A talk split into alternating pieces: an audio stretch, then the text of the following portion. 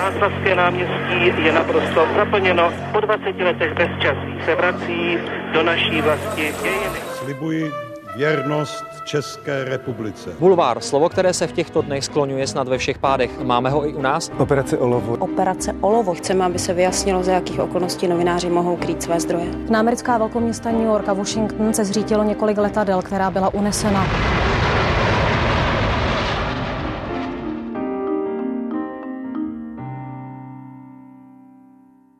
Deník N, 067, Internet Info, Insight a nebo softwarové noviny.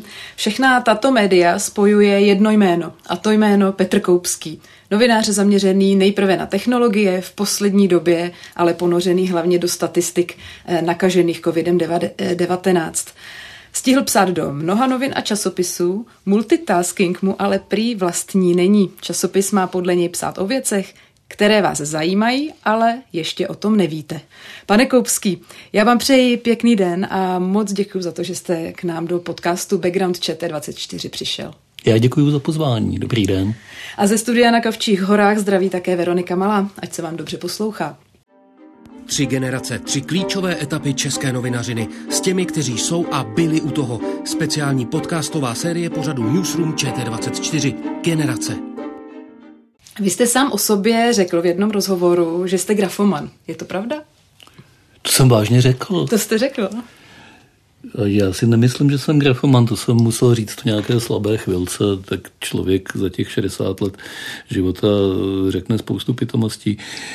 Nemyslím si, že jsem grafoman. Jsem člověk, který se živí psaním a asi mu to psaní dělá trošku menší problémy než většině populace ale nemyslím si, že bych se bez toho nedokázal obejít. A píšete rád? To je taková trošku, nepřejdem na nějakou další otázku. to záleží na tom, kdy se mě zeptáte, jestli po ránu, nebo odpoledne, nebo v pondělí, nebo v pátek, nebo v říjnu, nebo předloni. Každou chvilku je to jinak. Je to typický love-hate relationship, to znamená, jo, píšu rád, ale zároveň to velice často mám plné zuby a radši bych dělal něco jiného. Je to tedy, řekněme, aktivita, některé texty jdou snadno, některé texty je potřeba takzvaně vypotit a člověk se s nimi prostě natrápí.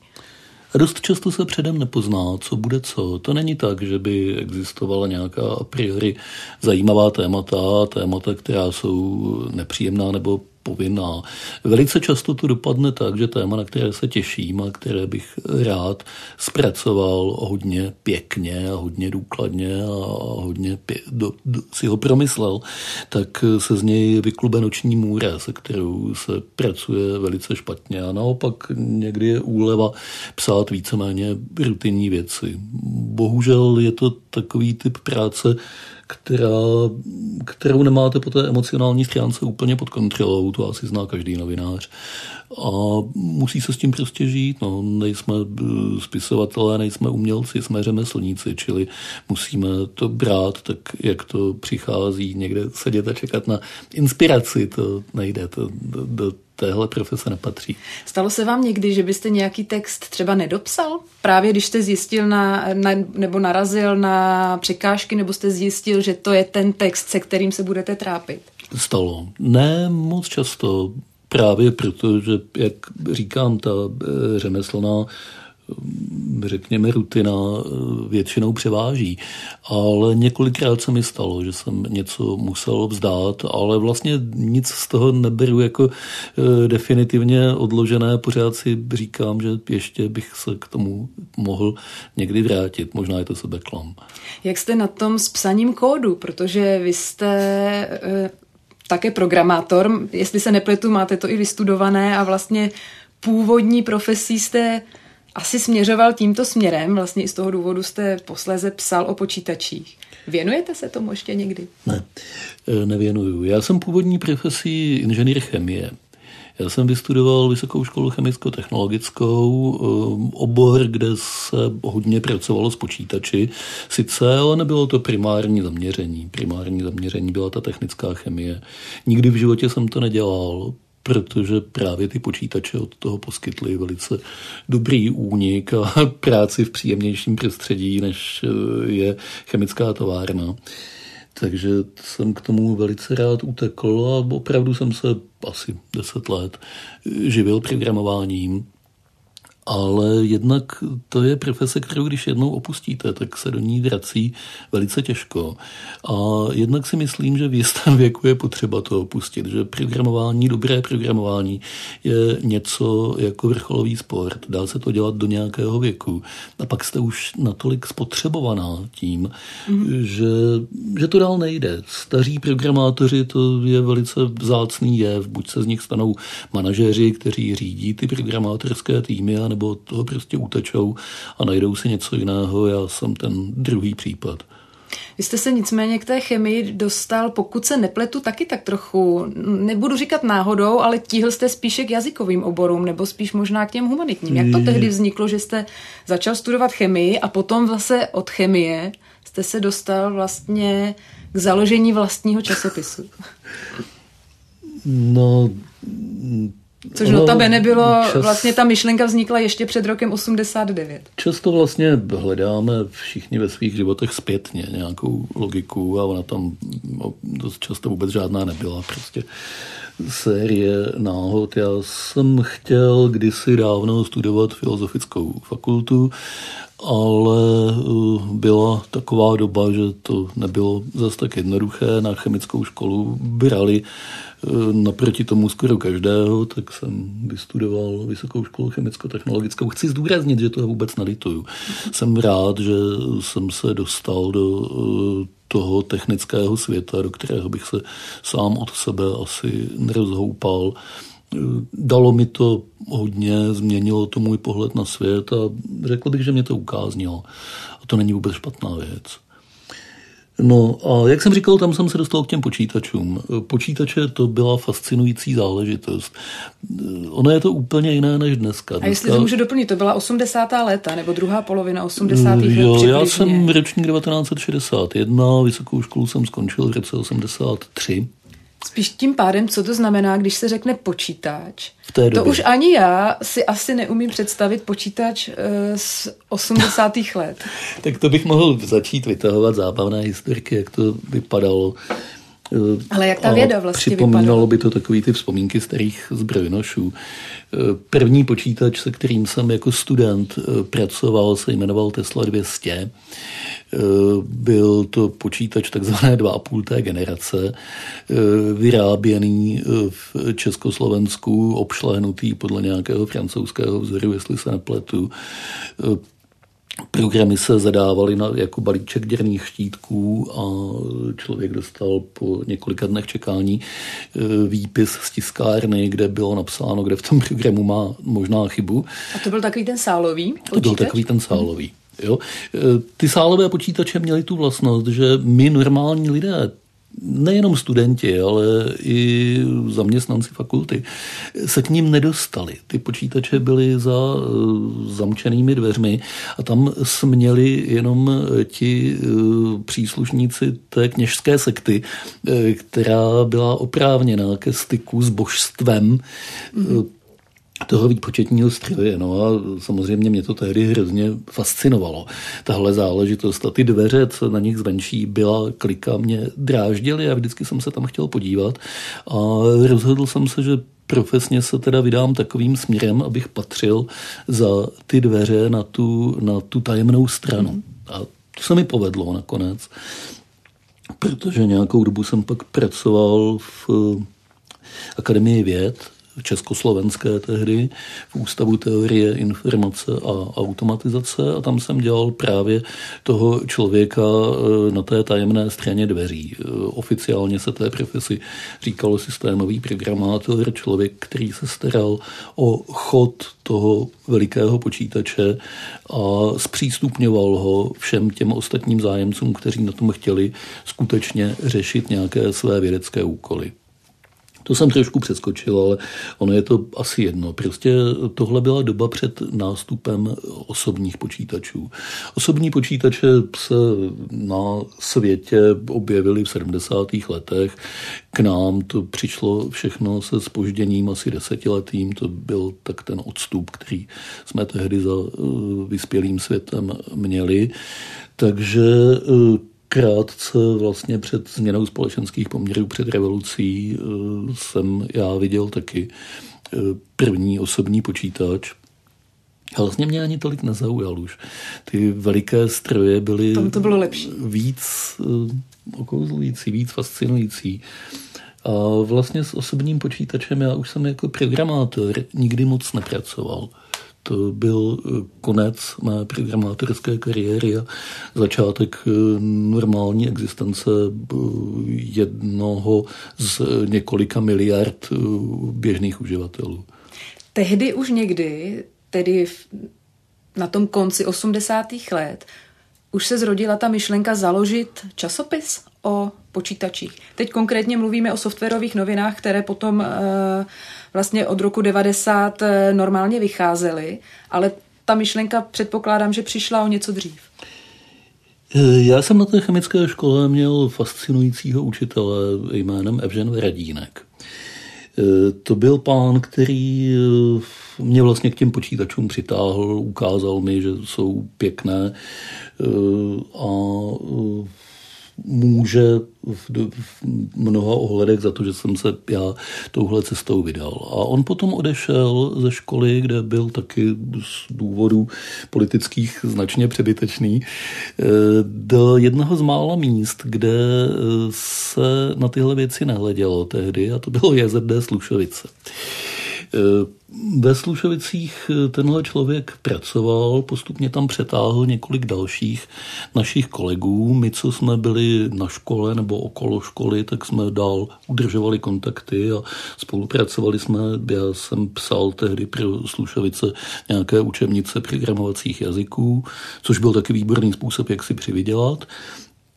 No a e, z toho vzešla myšlenka Tehdy v Československu neexistoval žádný časopis o počítačích, ale lidí, kteří se o počítače zajímali, bylo čím dál tím víc. Založit časopis v tehdejších poměrech, to byla naprosto neschůdná záležitost, ale ty slušovice se svými triky, které jimi dovedly eh, obejít a ošidit eh, oficiální regulaci, se k tomu zdály být jako stvořené, aby něco takového založili. No a já jsem, to už jsem byl v té akademii věd, vymyslel první náčrtek koncepce takového časopisu a tomuhle bývalému kolegovi a učiteli jsem to poslal e, s tím, e, že by byl pěk, pěkné, kdyby oni něco takového začali vydávat. On mi odepsal prýma, kdy nastoupíš. Mm-hmm. S tím já nepočítal. To nebylo tak, že jsem si tím chtěl říct o místo. Ale samozřejmě mi začal červík hodat v hlavě, No, jenomže než dohlodal k definitivnímu rozhodnutí, tak padl režim a najednou přestaly existovat překážky k založení eh, časopisu. Mně bylo ale blbý, když už jsem to těm slušovicům jednou nabídl, tak eh, jim eh, to zase sebrat a dělat si to po svém. Takže se stalo, že v roce 1990 časopis Softwarové noviny skutečně vznikl v JZD Slušovice což eh, najednou bylo prostředí, které bylo eh, velice nepříznivé pro eh, podobnou záležitost, protože tam se to začalo sypat. Já dodnes nevím, co všechno se tam dělo a je to otázka pro historiky asi, aby pořádně rozebrali, čím tenhle ten podnik, který byl jednak rebelský, jednak zároveň samozřejmě ale s tím režimem spolčený velice silně a v každém případě výjimečný, tak jak specificky tam probíhala ta revoluční transformace. Vím jenom to, že jsem eh, byl každý měsíc zaměstnancem organizace, která se jmenovala nějak úplně jinak, posléze sídlila v Bratislavě a ne ve Slušovicích likvidacích, protože to byly všechno nějaké způsoby, jak se vyhnout likvidaci. A v téhle podobě to fungovalo asi dvě roky. Po dvou letech jsme s eh, kolegou a kamarádem Michalem Tomášem, bohužel nedávno zesnulým, toho měli dost a od Slušovic jsme ten časopis koupili. Skutečně koupili za docela dost peněz, které jsme neměli, takže jsme se zadlužili po uši, ale byl náš a mohli jsme se vydat mohli jsme se vydat samostatnou cestou a tím směrem, který se nám líbil. A to byl teprve definitivní začátek softwarových novin, přestože už dva roky předtím vycházely. Co jste si vytkli za cíl? O čem jste chtěli tehdy, vlastně v tom roce 90, potažmu 92, psát? Mělo to být o těch počítačích pro ty fajnšmekry, nebo spíš pro uživatele? Nebo pro to... širokou veřejnost, aby se vůbec něco dozvěděla? Ono se to vyvíjelo. V roce 90, 92. To je pořád ještě doba před eh, masivním nástupem internetu. Na to mm, je potřeba upozornit, protože ten všechno změnil. Eh, což znamená, že eh, počítače nebyly pořád ještě nástrojem pro širokou veřejnost. Bylo to pro, nechci říkat specialisty, to ne, ale byla nějaká taková špatně definovaná skupina lidí, které to prostě zajímalo. Lidé eh, často s technickým vzděláním, ale ne vždy. Lidé, kteří eh, rozhodně uměli aspoň trochu programovat, a lidé, kteří ale zároveň přemýšleli o nějakých širších souvislostech, kulturních, společenských, jakýchkoliv, kam mohou ty digitální technologie vést. A zhruba pro tuhle skupinu, aniž bychom to uměli nějak dobře definovat, Eh, jsme se snažili dělat časopis. Tou dobou vznikl v Americe časopis, který dnes vychází, jmenuje se Wired. Mm-hmm. A eh, to, je, to byl náš vzor, to bylo něco, podle čeho jsme se snažili ty softwarové noviny, mimochodem neuvěřitelně blbě pojmenované, eh, dělat.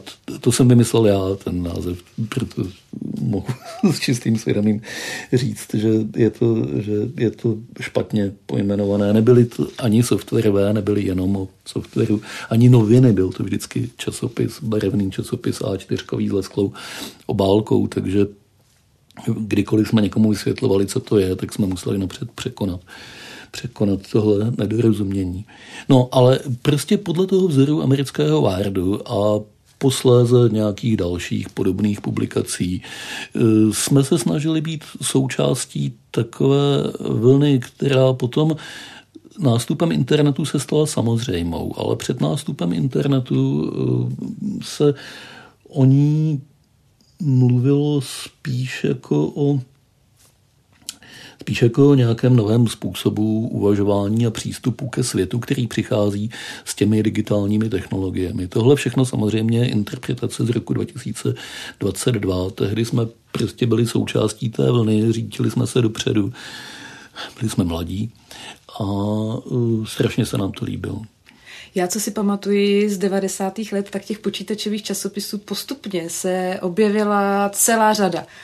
Většinou byly právě na křídovém papíře v hezkém provedení, PC World, Chip, Klik posléze a i herní časopisy eh, vycházely a opravdu těch titulů bylo poměrně hodně, ale ne všechny vydržely. Takže co tak tehdy ten čtenář vlastně chtěl, co očekával od takového periodika? My jsme hodně velkou část obsahu stavili na recenzích produktů. To bylo to, co čtenář určitě chtěl. To je něco podobného, jako hudební časopisy přinášely recenze eh, nových alb a recenze koncertů, tak my jsme eh, psali o nových eh, grafických editorech, textových editorech, DTP programech o nových počítačích. Ty věci jsme skutečně v redakci testovali tak nej, nejlépe a nejpoctivěji, jak jsme dovedli a pak jsme o tom psali a tohle byl pro naše čtenáře asi ten základ, co je na tom zajímalo nejvíce. A nejenom pro naše, jak jste řekla, těch časopisů bylo hodně a fascinující je, že všechny měli vysoký náklad. Všechny se velice dobře prodávaly, všechny dobře prosperovaly. To byla 90. léta. Po roce 2000 se to všechno změnilo, změnil to internet, ale ta 90. léta to byla opravdu vysokánská vlna, na které jsme se vezli a, a byli jsme s tím velmi úspěšní. Očekával jste tehdy, že vlastně toto bude vaše profese, novinařina, technologická novinařina, na začátku toho našeho vyprávění to tak malinko působilo, že jste ten časopis právě do těch Slušovic jakoby nabídl, navrhl a pak možná, že byste se vrátil do Akademie věd nebo k programování já jsem nějaké to, té původní profese. Ano, já jsem si to takhle skutečně představoval, že třeba to pomůžu tak rok rozjíždět a pak se vrátím k tomu programování, ale nestalo se to, tak prostě mě to pohltilo. Zaujal mě ten dynamický svět a zaujala mě ta obrovská svoboda. Moc si dělat skutečně, co chci v daleko širším rozsahu, než je to možné v tom samotném programování. A kromě toho jsem zjistil, pokud jsem to nevěděl předtím, to nevím, ale rozhodně jsem tehdy zjistil, že jsem vlastně chorobně zvědavý člověk a že mě daleko víc zajímá šířka než hloubka. Že eh, nepotřebuju znát věci dokonale a do hloubky, ale že, jich, že chci vědět co, o co nejvíce věcech. A tohle je téměř definice profese novináře. Je to podle vás taková nějaká základní vlastnost, kterou by měl mít každý novinář? Někdo třeba jde víc po té hloubce, ale ta šíře. Eh, no já si myslím, že jo. Já si myslím, že jo. Samozřejmě eh, každá šíře zase by měla mít svoje mantinely. Nikdo na světě nemůže rozumět všemu, každý musí mít nějakou specializaci, ale ta specializace u žurnalistů je daleko širší a povrchnější tím pádem, než třeba u vědeckých pracovníků. K tomu se třeba dostaneme, až se zmíním o tom, že teď dělám eh, vědeckou žurnalistiku. Ale v každém případě eh, to množství problémů, kterými se musí novinář, ať pracuje v jakémkoliv médiu, zabývat, je daleko větší než u většiny jiných profesí. Žurnalistika je práce s rozmanitostí. Já když se ještě vrátím k těm 90. letům, Tehdy byly poměrně v rámci technologií populární takové ty velké veletrhy, kde člověk mohl vidět tu techniku, mohl se na ní podívat. E, poměrně známá jména Invex, Cebit. Myslíte, že dnes ještě někdo zná tyto názvy? Pamětníci. Pamětníci je samozřejmě znají, ano, to byly veliké události. V Brně se každým rokem pořádal Invex a on byl jeden z největších na světě to, svého druhu největších počítačových veletrhů na světě. To je naprosto neuvěřitelné, když se to dneska řekne, tam přišlo za pět dní 150 tisíc lidí a uh, tlačili se tam, uh, bylo to na celé ploše toho obrovského brněnského výstaviště, tu dneska nezaplní ani středírenský veletrh. Invex ji zaplnil, dokonce speciálně kvůli Invexu museli plochu výstaviště rozšiřovat a přistavovat tam nové pavilony. Tak obrovský ten zájem byl a sešli se tam všichni lidé z oborů a pět dní tam spolu velice intenzivně strávili. Přijížděli tam lidé jako Bill Gates Michael Dell. Eh, jo, skutečně ty největší špičky eh, počítačového světa. Fascinující to bylo. To byla doba, kdy ty technologie letěly eh, ohromně rychle nahoru. To byl jeden prvek toho úspěchu, ta silně vzestupná křivka. A ten druhý byl, že pořád ještě nebyl internet eh, rozhodně ne rozvinutý natolik, aby eliminoval tu nutnost těch osobních setkání. Dneska jsou všechny tyhle ty záležitosti eh, značně utlumené právě tím, že to všechno máme online. Samozřejmě ve Spojených státech se pořád pořádají veletrhy jako CES, to je dneska asi to největší, co na světě, no, v Las Vegas, co na světě v tomhle směru existuje, ale to je veletrh spotřební elektroniky která sama o sobě je velice často atraktivní na koukání. Jsou tam chytrá auta, jsou tam nejrůznější pomůcky pro domácnost a tak dále. Eh, aby se někdo šel dívat na počítače, na jeden notebook vedle druhého vystavený a zíral na ně, to se asi už nestane nikdy nikde. To byla jenom ta 90. léta. Stačí nicméně internet k tomu, pokud třeba přichází na trh nějaký nový produkt, abyste si to prohlédli jenom z internetu? Přece jenom to ošahání eh, té věci, zejména v tom technologickém prostředí, asi je také potřeba. Tak třeba ještě alespoň trošku ty veletrhy dávají smysl.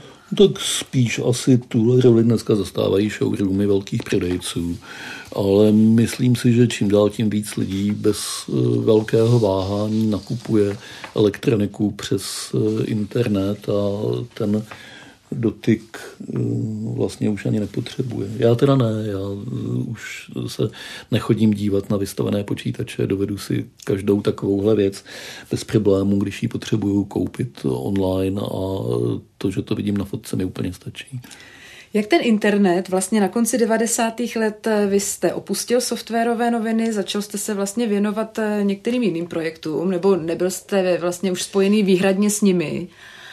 Ale je to přesně ta doba, kdy třeba i spravodajská média začínala už mít e, svoje internetové verze. Hmm. Je to hmm. doba, kdy vlastně vzniká i dnes, posléze vlastně vznikají novinky, první spravodajská média, printová média začínají řešit, jakým způsobem koexistovat s těmi onlineovými médii. Co to tedy znamenalo vlastně pro ten váš technologický svět a ty technologické časopisy, nástup internetu? Jenom teda, když už jsme se pustili do prehistorie mé kariéry, ono to není tak, že bych opustil softwarové, softwarové noviny. Eh, my jsme, jak jsem říkal, byli jsme s tím časopisem poměrně úspěšní, takže se z toho vyvinulo stejnojmené vydavatelství, které posléze vydávalo tři časopisy. Ano. Já jsem řídil jeden z nich, který se jmenoval Inside, softwarové noviny jsem přenechal kolegovi Ivo Minaříkovi. Ze softwarových novin se později stal časopis jménem Klik, což mhm. byl mm-hmm. takový pokus napravit ten špatně zvolený název.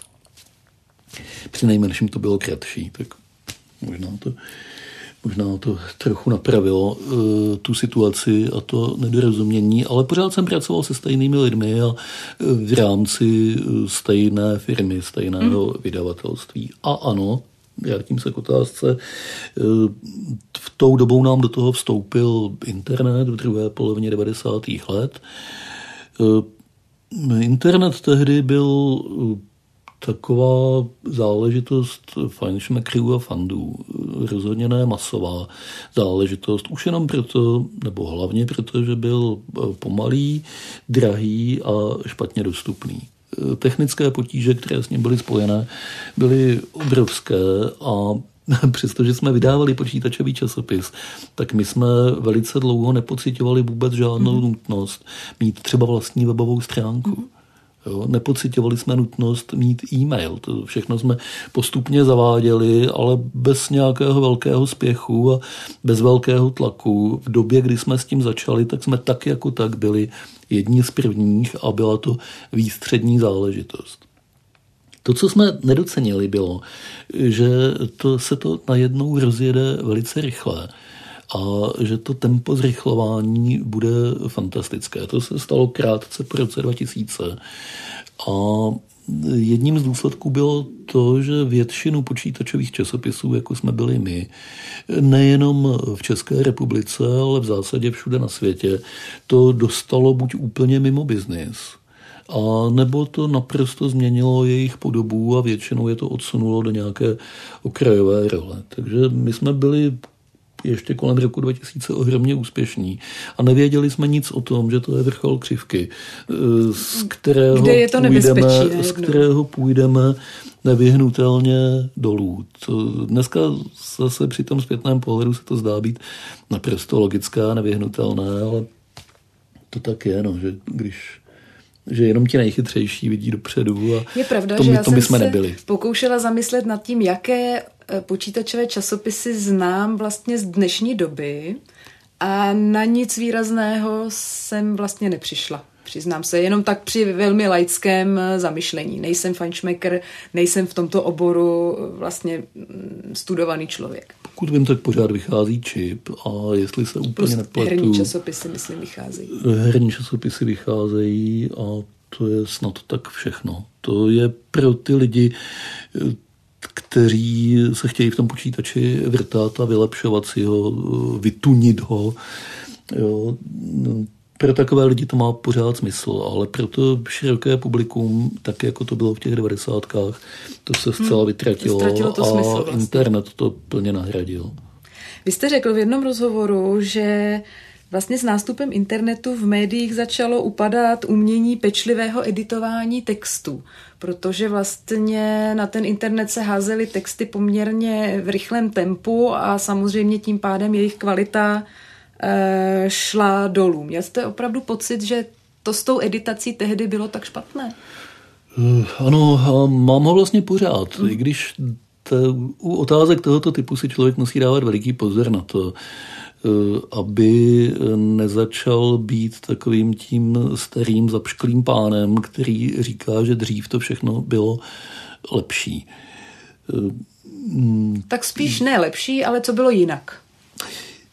Velký rozdíl a ten vždycky bude platit. Eh, spočívá v tom, že když máte tištěné médium, tak pracujete s přesnou délkou textu.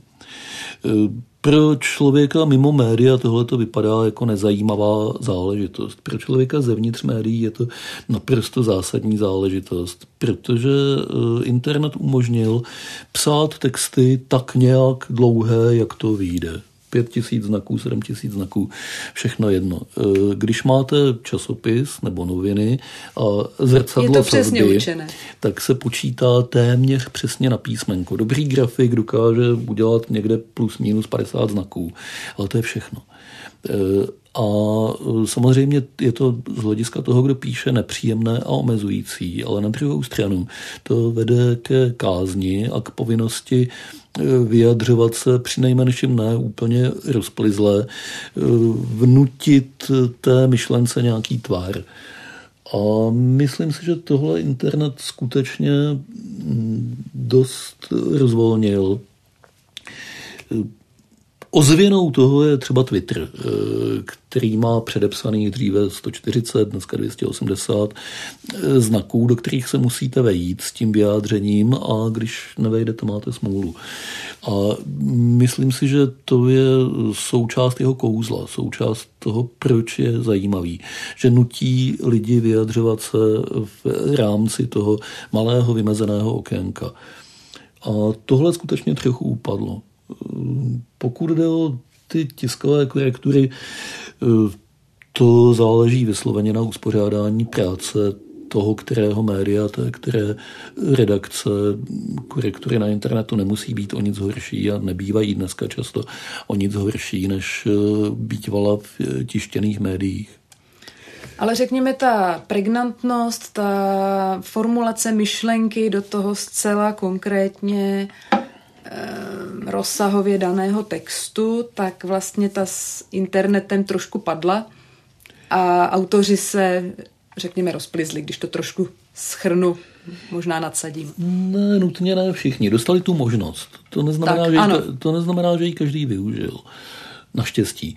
Eh, jsou lidé, kteří si velice rychle uvědomili, že ta nekonečně rolující stránka není sama o sobě žádnou velkou výhrou a že bude dobré, když už mě neomezuje eh, délka té tištěné stránky, tak jít to nahradit nějakou sebekázní. Ale pak jsou lidé, kteří na tohle kašlou. A píšou a píšou. Tak. A píšou. Jak teď tedy vnímáte právě ten svět sociálních sítí? O Twitteru jste mluvil, ale ne každá sociální síť funguje úplně stejně. Twitter ta omezení má na, na rozsah jednoho příspěvku, na Facebooku ta omezení už tolik nejsou, ale i z hlediska četnosti těch sdělení na sociálních sítích je to zase ještě rychlejší, než to, co vlastně na, v těch nultých letech přinesl internet. I z hlediska publikování nějakých krátkých zpráv má to už tu vysloveně onlineovou podobu, to, co kdysi vlastně suploval na internetu online zpravodajství. Ta jedna, dvě věty, které tam hmm. publikujeme co tři minuty. Je to ještě vlastně z hlediska té formulace té myšlenky horší, než to, co jste pozoroval před těmi 20 lety s nástupem internetu? Sociální média mají spoustu svých specifických problémů a důsledků které se vůbec nedaly v době jejich nástupu odhadnout. všechno to známe, protože se o tom mluví často, vytvářejí eh, uzavřené názorové bubliny, podporují šíření nenávisti, podporují šíření fake news. To všechno je pravda. Zároveň je pravda, že velice silně napomáhají lidem být mezi sebou v kontaktu a generovat nové myšlenky a nápady.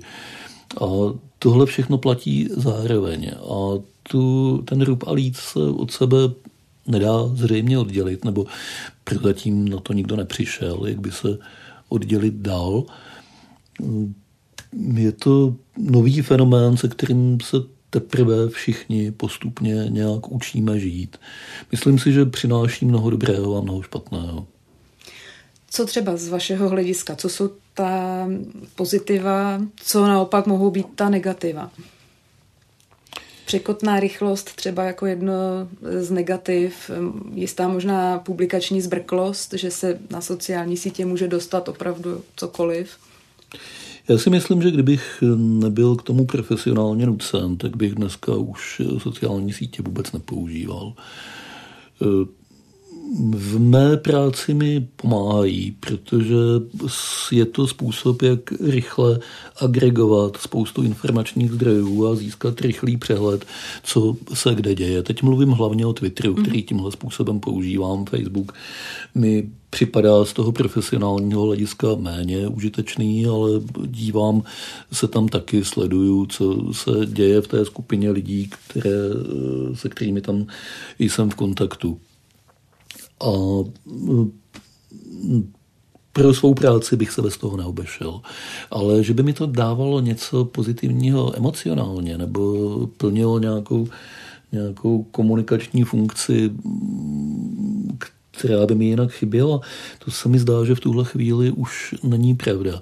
A možná je to prostě jenom tím, tohle může hodně souviset s eh, covidem a s těmi dvěma lety, kdy jsme byli zavření doma, že jsme se toho opravdu přesytili, že toho bylo příliš.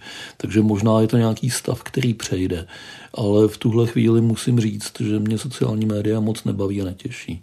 Vy jste řekl ještě také v jednom rozhovoru, že vlastně ta rychlost informační a celkové zkracování vlastně informací, které se na nás valí, že nás to i trošku odnaučilo soustředit se na dlouhé texty. Že to trošku, že to tak hmm. trochu devalvuje to psané slovo.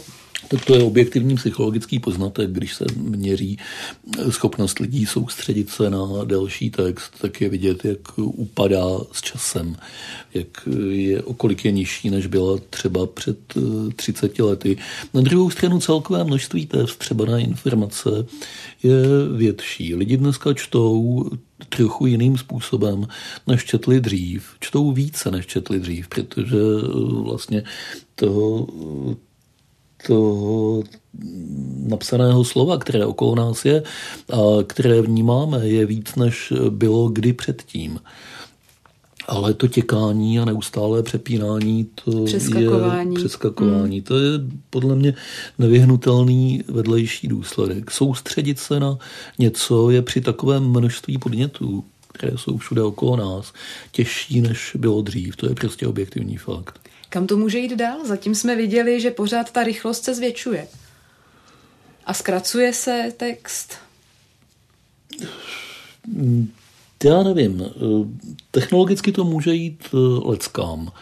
Ale druhá věc je, co zvládne lidský mozek a jak eh, dobře dokáže držet krok s těmi možnostmi, které se mu nabízejí. Já nehodlám malovat žádné apokalyptické vize a myslím si, že lidi prostě dosáhnou časem nějaké rovnováhy mezi tím, co jim prospívá a co jim škodí. Ale eh, ty prvorepublikové eh, časy, kdy někdo usedl eh, v klidu s tlustou knihou a zvolna ji četl, ty jsou prostě pryč. Eh, ten klid na čtení tlustých knih už mít nebudeme. To neznamená, že je přestaneme číst, ale bude nás přitom pořád něco vyrušovat a budeme vnímat jejich obsah trochu jiným způsobem, než to vnímali naši předci, ale tomu se říká vývoj dějin historie. S tím nic nenaděláme. Ten multitasking možná taky nutný. To vy jste říkal, že ho příliš neovládáte, ale nutí nás k tomu doba? Nutí samozřejmě, nutí nás k tomu doba, protože se po nás vlastně chce, abychom to stihli hrozně moc najednou a uh, umožňuje nám to taky. Čili zbavuje nás výmluvy, že to nemůžeme dělat.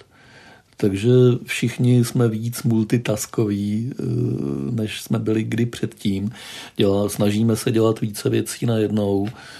Eh, je otázka, když si to pak na konci dne sečteme, jestli jsme toho opravdu udělali víc, nebo jestli je to jenom taková iluze. Asi jak kdo a jak kdy. Myslíte, že to prospívá i třeba žurnalistice? V nějakém slova smyslu minimálně v rychlosti získávání informací, že to může mít i nějaká pozitiva. Ta negativa jsou asi jasná ale že bychom na tom našli něco i pozitivního. Ale jasně, že to má pozitiva.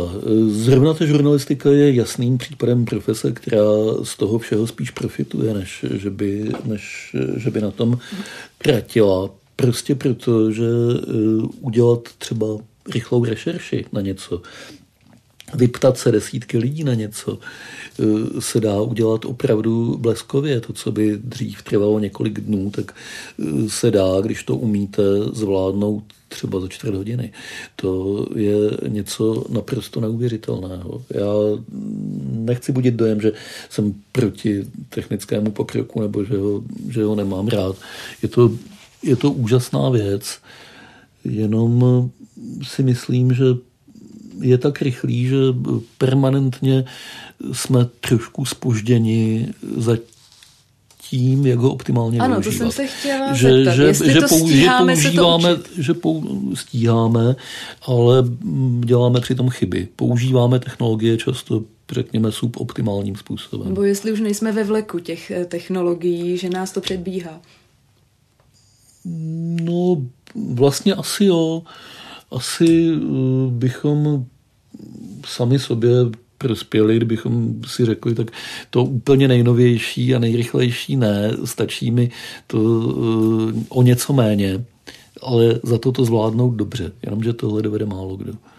Mě teď jenom napadlo, jak jste na začátku mluvil o těch sálových počítačích a na začátku těch devadesátek vlastně o těch časopisech pro fajnšmekry a to první písíčko, tak kam se ta doba z hlediska těch technologií dostala vlastně do dneška. Každý máme takový, takové malé písíčko v kapse v podobě vlastně mobilního telefonu, tabletu. Všechno je mm, do kapsy, dá se to odnést, dokáže to v podstatě to tež, co to písíčko, nebo minimálně hodně věcí. Za software už se ani neplatí. Vlastně dřív se platili poměrně velké peníze, teď se některé programy stahují prostě z internetu a nebo se platí 100 korunové částky, nikoliv tisícové. Napadlo by vás to v těch, řekněme, devadesátkách, že to bude až tak rychle? Ale on vždycky byl někdo, kdo prorokoval zhruba tenhle ten způsob vývoje. Potíž je v tom, že těch proroků vždycky bylo hodně a někteří říkali zase úplně jiné věci. A dneska, když se zpětně podíváme, tak vidíme, že byli lidi, kteří celkem přesně odhadli, kam se to všechno vyvíjí. Ale nebyli to obvykle ti nejúspěšnější mezi těmi eh, mezi těmi futurology, mezi těmi, kteří předvídali eh, budoucnost. Tohle co, se, tohle, co nastalo, to je jedna z tehdejších možných budoucností, ale ne ta, která byla favorizovaná, řekněme, nejvíc. Ale není to taky něco, co by spadlo z čistého nebe, ale bylo naprosto neočekávané. Já se v té vaší kariéře teď posunu o krok dál, a to už tedy za rok 2010, kdy jste založil internetový 14 deník 067 který byl poměrně průkopnický na svoji dobu v tom, že vlastně šlo o placený eh, internetový eh, byl ten nebo časopis. Docela by mě zajímala geneze této myšlenky a i to, jaký je váš názor na placený obsah vlastně v tom českém prostředí, v českém mediálním prostředí a zájem eh, čtenářů. Protože, řekněme, možná s tím bojujeme trošku doteď, ale řekněme ve větší míře se česká média, česká i internetová média s tím začala potýkat spíš až za covidu, kdy potřebovala generovat eh, zisky i nějakou jinou cestou než tou klasickou reklamní. Jak to tehdy bylo a co vás k tomu motivovalo? Jít už tehdy cestou placeného obsahu a byla na to tehdy pozitivní odezva? To je zajímavý, já se snažím, abych odpověděl co nejpoctivěji, tak se snažím si vzpomenout, proč jsem vlastně se rozhodl tehdy 067 spustit. A nenapadá mě žádná jiná odpověď než zvědavost, proč to neskusit, jestli to bude fungovat. Měl jsem pocit, že by bylo hezké mít publikační platformu pro věci, které nezajímají úplně každého. Od toho je odvozen nějak ten název 067, to tam je strašně složitá konstrukce s Gaussovou křivkou a s tím, že Já vím, 6,7% je, je to něco, populace. co může zajímat 6,7% populace a navíc eh, ani těch 6,7% o tom ještě neví, že je to bude zajímat. To je to, co jste říkala mm. na začátku časopis o tom, co vás bude zajímat, jen ještě nevíte, že vás to zajímat bude. Eh, no a když přemýšlíte o takovémhle médiu, tak eh, velice rychle dojdete k tomu, že reklamou se živit nedá, protože nikdy nebude mít tak vysokou čtenost, aby to na té reklamě vyneslo byť jen tu nejnižší nutnou částku k přežití, k existenci toho média. Čili eh, jediná možnost, jak taková věc může fungovat, je, že za ní budou platit sami čtenáři. Ono je legrační, jak jsme tomu odvykli, jak to vypadá jako radikální vize. E, přitom v těch 90. letech by nikoho ani nenapadlo, že by noviny měly být e, zadarmo. E, bylo naprosto samozřejmé, že kdo si chce přečíst noviny, tak si je koupí, zaplatí za ně. Ale Internet... možná je to tím symbolickým, že máte v ruce ten papír. Ano, to je samozřejmě pravda. To, že je v ruce něco hmatatelného, to je velice důležitá věc. A s tou 067 já jsem taky si uvědomoval, že tohle bude největší problém. Přimět lidi, aby zaplatili za něco, na co si nikdy nebudou moci sáhnout. Vymýšleli jsme tam zase s kolegou a kamarádem Michalem Tomášem, ze kterým jsme tenhle projekt založili nejrůznější náhražky a triky, jak eh, tu hmatatelnost nahradit a nějaké dárky a, a, a já nevím co všechno, ale to všechno v podstatě eh, byla jenom eh, klička jak psychologicky překonat ten problém, že lidi budou platit za něco, eh, co není hmatatelné. Neuvažovali jste o tom, že by to třeba bylo na papíře? Neuvažovali, protože finančně to naprosto nevycházelo. Jo, a nevycházelo to, nevycházelo to ani z hlediska organizace práce. My jsme chtěli dělat skutečně minimalistickou záležitost, velice lehkou, velice jednoduchou. A e, tisk na papír, distribuce, to všechno jsou věci, kterým jsme se chtěli vyhnout. Třeba i za tu cenu, že to nebude fungovat. Ale chtěli jsme zkusit, jestli to tímhle způsobem fungovat může. Povedlo se to tak na půl, fungovalo to jen tak tak. Fungovalo to přesně na to přežití a na nic víc. Rozhodně to nebylo tak, že bychom na tom mohli zbohatnout, ale taky to nebylo tak, že bychom eh, umřeli hlady, když jsme na tom byli závislí. Čili já vlastně nevím, jestli se tomu dá říkat úspěšný nebo neúspěšný pokus. Z hlediska podnikatele, člověka zaměřeného na finanční výsledky, neúspěšný, protože to vlastně nerostlo, zůstávalo to pořád stejné. Velice rychle se našli předplatitelé, jisté množství věrných a oddaných předplatitelů a k těm nikdo nepřibýval. To bylo prýma, že byli, ale méně prýma bylo, že nepřibývali. Zkrátka dobře, byl to takový první pokus. To, kde pracuju dneska, deník N, když maličko předběhnu, to má s 067 společného to, že jsou to noviny, které od samého začátku eh, pracují s placeným obsahem a výhradně placeným obsahem. Ono totiž problém mnoha médií byl v tom, že dali obrovské množství obsahu na internet zadarmo, jak u nás, tak všude jinde ve světě. A když zjistili, že to možná nebyl úplně dobrý nápad, tak zpětně začali vyžadovat, aby za to lidi zaplatili. A to už a se lidem nechtělo. A to se lidem nechce, samozřejmě. Čtenář se na to podívá a řekne, dobře, a v čem to bude jiný? Kdy, když za to odteď budu muset platit, čím se to bude lišit? No ničím, jenom za to budete muset platit. E, to je poctivá odpověď takhle se postavit nedá, takže všichni vymýšlejí nějaké nové speciální prémiové obsahy.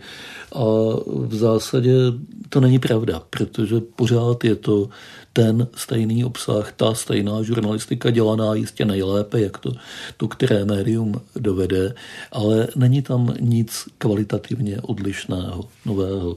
Takže Deníken byl v ohromně výhodné situaci, že nemusel eh, tuhle sofistiku svým čtenářům tlout do hlavy. Mohlo od samého začátku říct, tady jsme, zakládáme nové noviny, jestli nás chcete číst, tak to bude stát tolik a tolik. Přece jenom, ale v současné době na českém internetu není tolik placeného obsahu. Ano, mají některé internetové deníky eh, nebo internetové servery nějakou placenou prémiovou část třeba, ale není to, řekněme, dominantní jev. Myslíte si, že právě ten český čtenář už je tedy spovykaný tím, jak to bylo všechno zadarmo? Není. Já si mysl, ne, já si myslím, že placeného obsahu na českém internetu přibývá a že je docela úspěšný. To, co není placené, to je v pořádku, samozřejmě to jsou veřejnoprávní média, a jsou tady některá velká média, kterou, která část svého obsahu dávají zadarmo, ale pokud je tak sleduju, tak se mi zdá, že čím dál tím menší část. A čím dál tím víc se přesouvají do toho placeného obsahu. A pak jsou tady vedle našich novin takové projekty jako Forum 24, Echo 24, Eh, reportér, eh, mnoho dalších, které eh, respekt, které s tím hospodářské noviny, které s tím placeným obsahem pracují jako se svým základním obchodním modelem a očividně jim to docela funguje. Samozřejmě ne nějak zázračně. Žijeme v České republice, česky mluví 10 milionů lidí a rozumí pasivně, řekněme, dalších pět. To není obrovský trh, který by uživil něco jako New York Times. Hmm.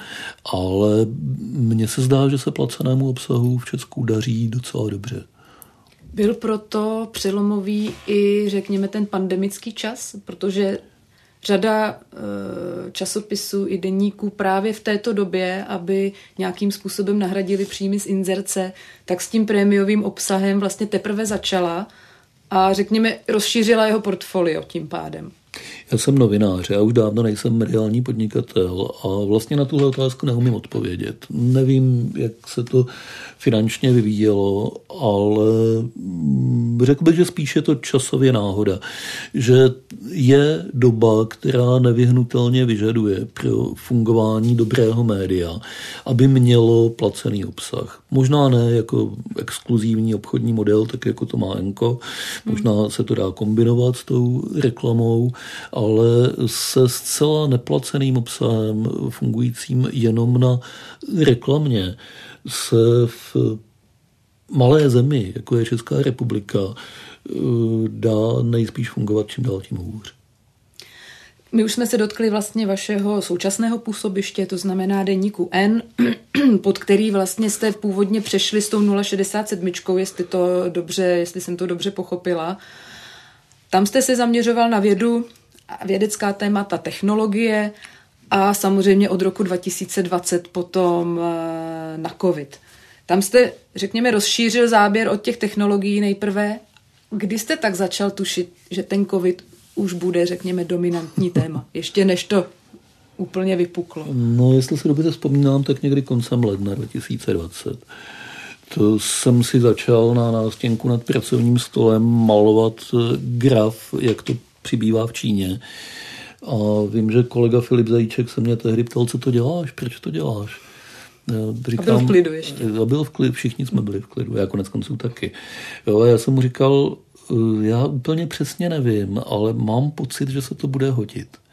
A to byla naprosto poctivá odpověď. Jo? To byl skutečně jenom nějaký takový pocit, že se děje něco, co se neomezí na tu Čínu, co se z ní dostane rychle ven. No a o 14 dní později se už nemusel ptát nikdo. To už to bylo naprosto jasné, že, eh, že je eh, kočka z pytle venku a eh, že se tam jen tak zpátky nedostane a já jsem skutečně z redaktora pro vědu a techniku se stal na dvě roky redaktorem pro covid, ne moc nadšeně, musím Vzniklo říct to tak nějak samopřirozenou cestou, Ano. že vy jste se prostě do toho ponořil, nebo vám to třeba redakce přidělila jako jedno z témat, na nepředělila. které bude dobré se zaměřit? nepředělila. Vzniklo to úplně samo přirozenou cestou. Já, když jsem do toho Enka nastupoval, tak jsem řekl eh, vydavateli panu Simkaničovi, že už nechci dělat technologie, že mě to nebaví, že jsem to dělal že jsem to dělal velkou část života a že by mě ale bavilo psát o vědě dělat popularizaci vědy. A uh, ty technologie k tomu můžou být něco okrajového, ale ne to hlavní. Mm. Že nechci psát o, o nových digitálních hračkách a o nových počítačích. Na tom jsme se zhodli, protože to byla i, i jeho představa, nebo přinejmenším se to netlouklo s jeho představou a já jsem si tam začal budovat rubriku popularizující vědu. Když přišel covid, tak eh, ono to zpočátku nevyhnutelně do téhle rubriky spadalo. Jednak tam bylo potřeba vysvětlovat záležitosti kolem biochemie, kolem viru samotného, jednak věci, které souvisely se statistikou, čímž jsem po strašně dlouhé době zase zúročil svoje inženýrské vzdělání. Ano, jsem se na to chtěla zeptat, jestli jste se nevrátil tak trochu ke kořenům. Jo, opatřil jsem si nějaké učebnice eh, dávno, buď to dávno zapomenuté, nebo věcí, které spíš častěji, věcí, které jsem nikdy neuměl. Ale protože jsem nějaký základ měl, včetně dvou zkoušek z biochemie, tak mi to šlo asi trochu rychleji a trochu lépe, než by to šlo někomu, kdo by do toho musel skákat úplně od nuly. Takže nějak přirozeně to vyplynulo, že se tím budu zabývat. A Odkud jste to vzal? Protože na začátku přece jen eh, my sami jako obyvatelé této země jsme ještě příliš neměli představu, co nás vlastně čeká. I to tak vypadalo to první jaro, že musíme to přežít nějak do léta a pak bude klid a pak už se vlastně nic moc dít nebude. Eh, Spekulovalo se o tom, jestli stát má ty statistiky toho šíření případného toho viru mm, k dispozici. Takže od jakých krůčků vlastně vy jste postupoval? Ty statistiky ne úplně od začátku byly k dispozici tak, jako jsou teď na stránkách ministerstva zdravotnictví volně open data a každý si to tam může i zpětně najít. Těch čísel, eh, číselných dat eh, bylo zpočátku skutečně málo, které publikoval ÚZIS. Eh, Postupem času se to zlepšovalo, pracovali jsme s tím, co se dalo kde sehnat, co bylo k dispozici, co jsme z pracovníků ÚZISu nějakým způsobem vymámili, protože oni ta čísla měli, ale nebyli ještě zvyklí je zveřejňovat. Sami se museli naučit, jak fungovat v téhle situaci. Já bych jim to ani nevyčítal, protože, protože tohle bylo něco, s čím nikdo nemohl mít žádnou zkušenost. Všichni jsme se všechno učili za pochodu. Vyčítat se dá jenom to, když někdo udělá tu samou chybu po druhé nebo po třetí, ale po prvé v téhle situaci to, by nebylo fér. No a snažil jsem se z toho množství hlasů, tehdy k tomu chtěl mluvit úplně každý. A mou hlavní úlohou jako vědeckého novináře v tu chvíli bylo z toho množství hlasů vybrat ty relevantní, poznat, kdo eh, mluví věcně a umí podepřít eh, rozumnými argumenty a eh, nějakou teoretickou znalostí a souladem se stavem světové vědy to, co říká a kdo si prostě vymýšlí a říká nesmysly. To bylo dramatičtější o to, že... Což bohužel bylo asi i v té lékařské obci. Byli Je to- někteří takoví. Je to tak, no. Je to tak. Já mm, nezapomenu nikdy na setkání s eh, německým virologem. To bylo už eh, v eh, druhé fázi covidu, kterého jsem se ptal na to, jestli v Německu taky mají problém s tím, že eh, část význačných lékařů říká naprostý nesmysly o té epidemii. A on mi říkal, no máme lidi, kteří o tom říkají nesmysly, ale on jim nikdo nevěří. Oni tím, že říkají nesmysly, tak se vyřadí sami sebe eh, z toho, aby je někdo bral vážně, z té relevantní společenské diskuze. Jsem mu říkal, "Hm, tak to tady takhle není. A to je ten, to je ten veliký rozdíl. Eh, Stejně tady... tak, řekněme, špatná interpretace těch dat. Ta data jsou samozřejmě k dispozici, teď jsou už poměrně jakoby na každodenní bázi k dispozici, ale ne každý je umí číst. To už je zase trochu na těch, kdo dělají prostředníky, aby ty prostředníky dělali dobře. A myslím si, že v tomhle ohledu novináři nejenom v našich novinách, ale v různých jiných médiích se dost rychle naučili to minimální zprostředkování dělat dobře. Mohli bychom si dlouho povídat o tom, co se dalo udělat ještě lépe a co se dalo dotáhnout do dokonalejší podoby, ale řekl bych na prvním místě určitě Česká televize, vynikajícím způsobem tým Daniela Stacha eh, s daty pracoval, vynikajícím způsobem s tím eh, pracoval třeba Pavel Kasík tou dobou v Technetu, dneska v Seznamu. No, my jsme se taky snažili v Enku, eh, datový tým Českého rozhlasu. Prostě bylo těch lidí hodně, kteří tuhle interpretaci poskytovali. Potíže v tom, že lidi, široká veřejnost často chce slyšet jednodušší odpovědi. Poctivá interpretace hmm. dat málo kdy poskytne jednoduchou odpověď. Obvykle je to odpověď typu trochu tohle, trochu tohle, za předpokladu, že to pak ono. A když místo toho někdo přijde a řekne, já vím, jak to je, poslouchejte mě, všechno to jsou lháři, tak to většinou funguje. A Nezamrzí to člověka někdy? Moc. Moc zamrzí. Já jsem z toho, já jsem z toho unavený po těch dvou letech, ale naprosto chápu, že to tímhle tím způsobem funguje protože žijeme v zemi, kde se vytratila elementární důvěra v elity, kde se vytratila důvěra v média konec konců, kde vůbec nikdo nikomu a ničemu moc nevěří.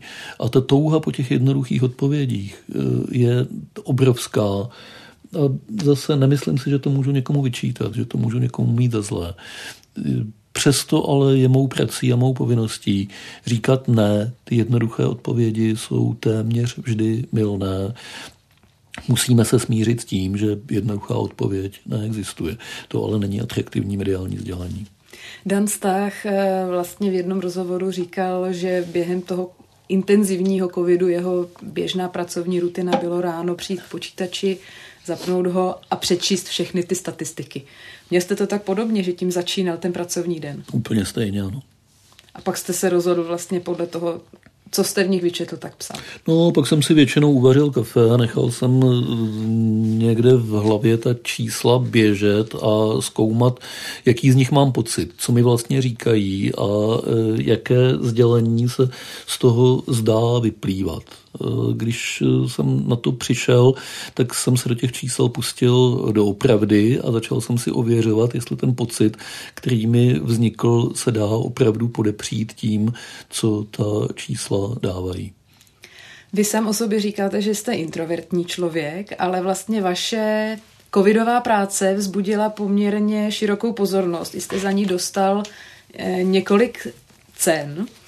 Byl jste na to zvyklý, připravený na takovou pozornost kolem své osoby? Ne, tak to je návodná otázka. Samozřejmě, že nebyl. Eh, ono je to tak, že když děláte v celostátním deníku vědeckou rubriku, tak to není nejatraktivnější část toho deníku. Rozhodně ne. A kdo má ambice dělat nejatraktivnější část deníku, tak musí dělat něco jiného. Já jsem věděl, že to takhle bude. Nepřekvapilo mě to před covidem. Mm-hmm. A v době covidu čtenost mých článků vyletěla na víc než desetinásobek. Najednou to všechno, každá věta, kterou jsem napsal, tak jsem viděl, protože v těch webových statistikách mm. je to vidět velice přesně, že to čte neskutečné množství lidí, že to jsou najednou nejčtenější články v novinách, že eh, na každé eh, formulaci, kterou použiju, velice záleží, protože když bude mlhavá, nepřesná, nejasná, tak si to někdo vyloží špatně a třeba se zbytečně vyděsí.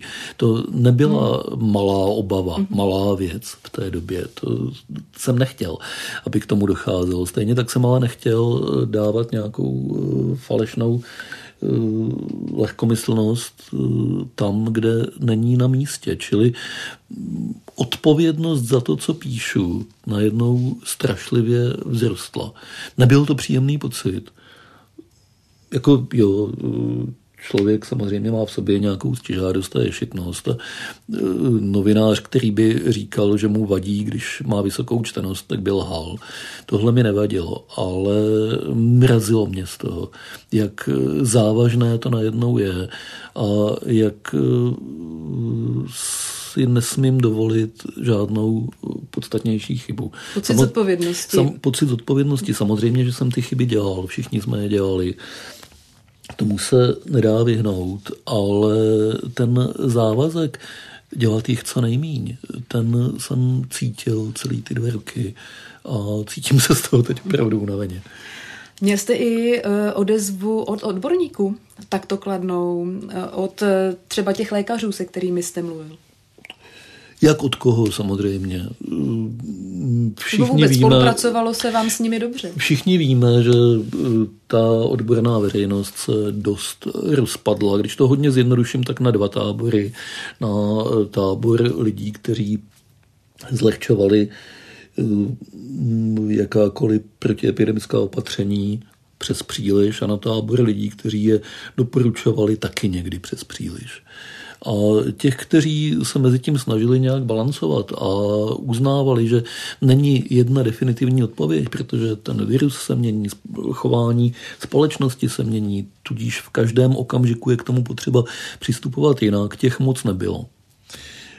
No a tihle lidé, ano, tím se to většinou líbilo, jak jsme to dělali, protože lidem se obvykle líbí, když píšete v souladu s tím, co říkají Samozřejmě. a myslí si oni sami. A z těch dvou extrémnějších táborů odtamtud přicházely kritické reakce, často docela nepříjemné, ale to k té práci taky patří. Ale tak já to beru i z toho pohledu, že samozřejmě ti nejexponovanější lékaři byli vytíženi nejenom deníkem N, ale vlastně všemi médii, Unblock, českou televizí, rozhlasem, agenturou ČTK, vlastně úplně všemi. A samozřejmě se jim ozývali novináři z nejrůznějších pólů, z nejrůznějších redakcí. Tak jestli vy sám jste třeba cítil, že aha, deník N, pan Koupský, tak tam vím, že on tomu bude rozumět, takže si to řekneme. Není to žádné, že volá s prominutím nějaká vlastně rychlokvaška položí rychlou otázku, rychle už se to objeví někde na webu hmm. a nemá to třeba ten správný kontext. No, tak je spousta lidí, se kterými jsme ty dvě roky byli opravdu v intenzivním kontaktu, takže dá se říct, že jsme si na sebe navzájem zvykli. Asi bych hm, mohl a měl jméno, uvést jedno nepřekvapivé jméno a to je Jan Konvalinka, člověk, který si myslím pro tu osvětu uh, udělal opravdu mimořádně mnoho, zejména svým pravidelným vystupováním v pořadech Českého rozhlasu. A to je člověk, který vždycky byl vstřícný, nikdy neodmítl odpověď nebo diskuzi, i když to bylo v poloze, která se mu třeba ani nemohla příliš líbit. Ale to je člověk, který se choval po téhle stránce naprosto výjimečně. Nebyl jediný, ale je to to první jméno, které mě napadne. Teď, když jenom maličko odběhnu, jak se vám vlastně z vědci, a teď myslím spíš možná tu předcovidovou dobu, eh, pracovalo? Oni také nejsou úplně jednoduchá skupina. Existují vědci, kteří s tím, řekněme, mediálním zjednodušením nebo s tím vysvětlením třeba velmi složitého problému jednoduchými slovy mývají i problémy. Jaká je vaše zkušenost? Velmi dobrá. Já, já mám vědce rád. Myslím si, že to jsou fajn lidi. A myslím si, že většinou teda, fajn lidi. A myslím si, že e, tahle ta zkratka, že to jsou lidé, kteří nedovedou dobře e, popsat svou práci veřejnosti, platí čím dál tím méně. Že je to generační záležitost a zejména u těch mladších je dobře vidět, že jsou zvyklí e, svou práci obhajovat, třeba před nějakými grantovými komisemi, před nadřízenými, to je jedno, ale že dovedou vystupovat, dovedou se přizpůsobit publiku, dovedou si uvědomit, že v tuhle chvíli mluví k lajkům a tudíž musí trošku změnit tón a e, způsob vyjadřování Většinou je, to, většinou je to radost. Většinou je to radostná práce a pevně doufám, že teď ji zase budu moc nějakou dobu dělat. Má, máte šanci teď během těch letních měsíců si od covidu trochu odpočinout? Ano, v tuhle chvíli, v tuhle chvíli ano, samozřejmě nikdo neví, co nám přinese podzim a je potřeba na něj hledět obezřetně, protože rozhodně to nemáme celé za sebou, ale já věřím tomu, že tak šílené, jako to bylo to snad už nebude, že přece jenom jsme se něco málo naučili jako společnost. A doufejme, že i ten virus se vyvinul do takové podoby, že by třeba ta zima nemusela být tak dramatická, tak drsná jako ty předchozí dvě. Co myslíte? To nevím. Tohle je sice hezká myšlenka, ale zdaleka to není jisté, hmm. že v tomhle směru bude virus k nám vstřícný. To, že si virus zvykne na hostitele a přestane mu tolik škodit, je jedna z možností vývoje, ale bohužel to není žádný absolutní přírodní zákon, že tomu tak musí být. Takže já bych radil ty respirátory, co si lidi nakoupili, tak ještě nevyhazovat. Myslím si, že se ještě budou hodit. Tak budeme doufat, že to alespoň nějakým způsobem po psychické stránce vydržíme lépe než v těch předchozích dvou letech. To říká eh, vědecký redaktor deníku N. Petr Koupský a já moc děkuji za to, že jste si na nás udělal čas. Já děkuji za pozvání. Od mikrofonu se loučí i Veronika Malá a současně zvu na podcastové aplikace nebo na video na sociálních sítích a na YouTube. Právě tam můžete vidět i slyšet všechny díly podcastu Background ČT24, které jsme zatím připravili. Tak si je puste. Pěkný den.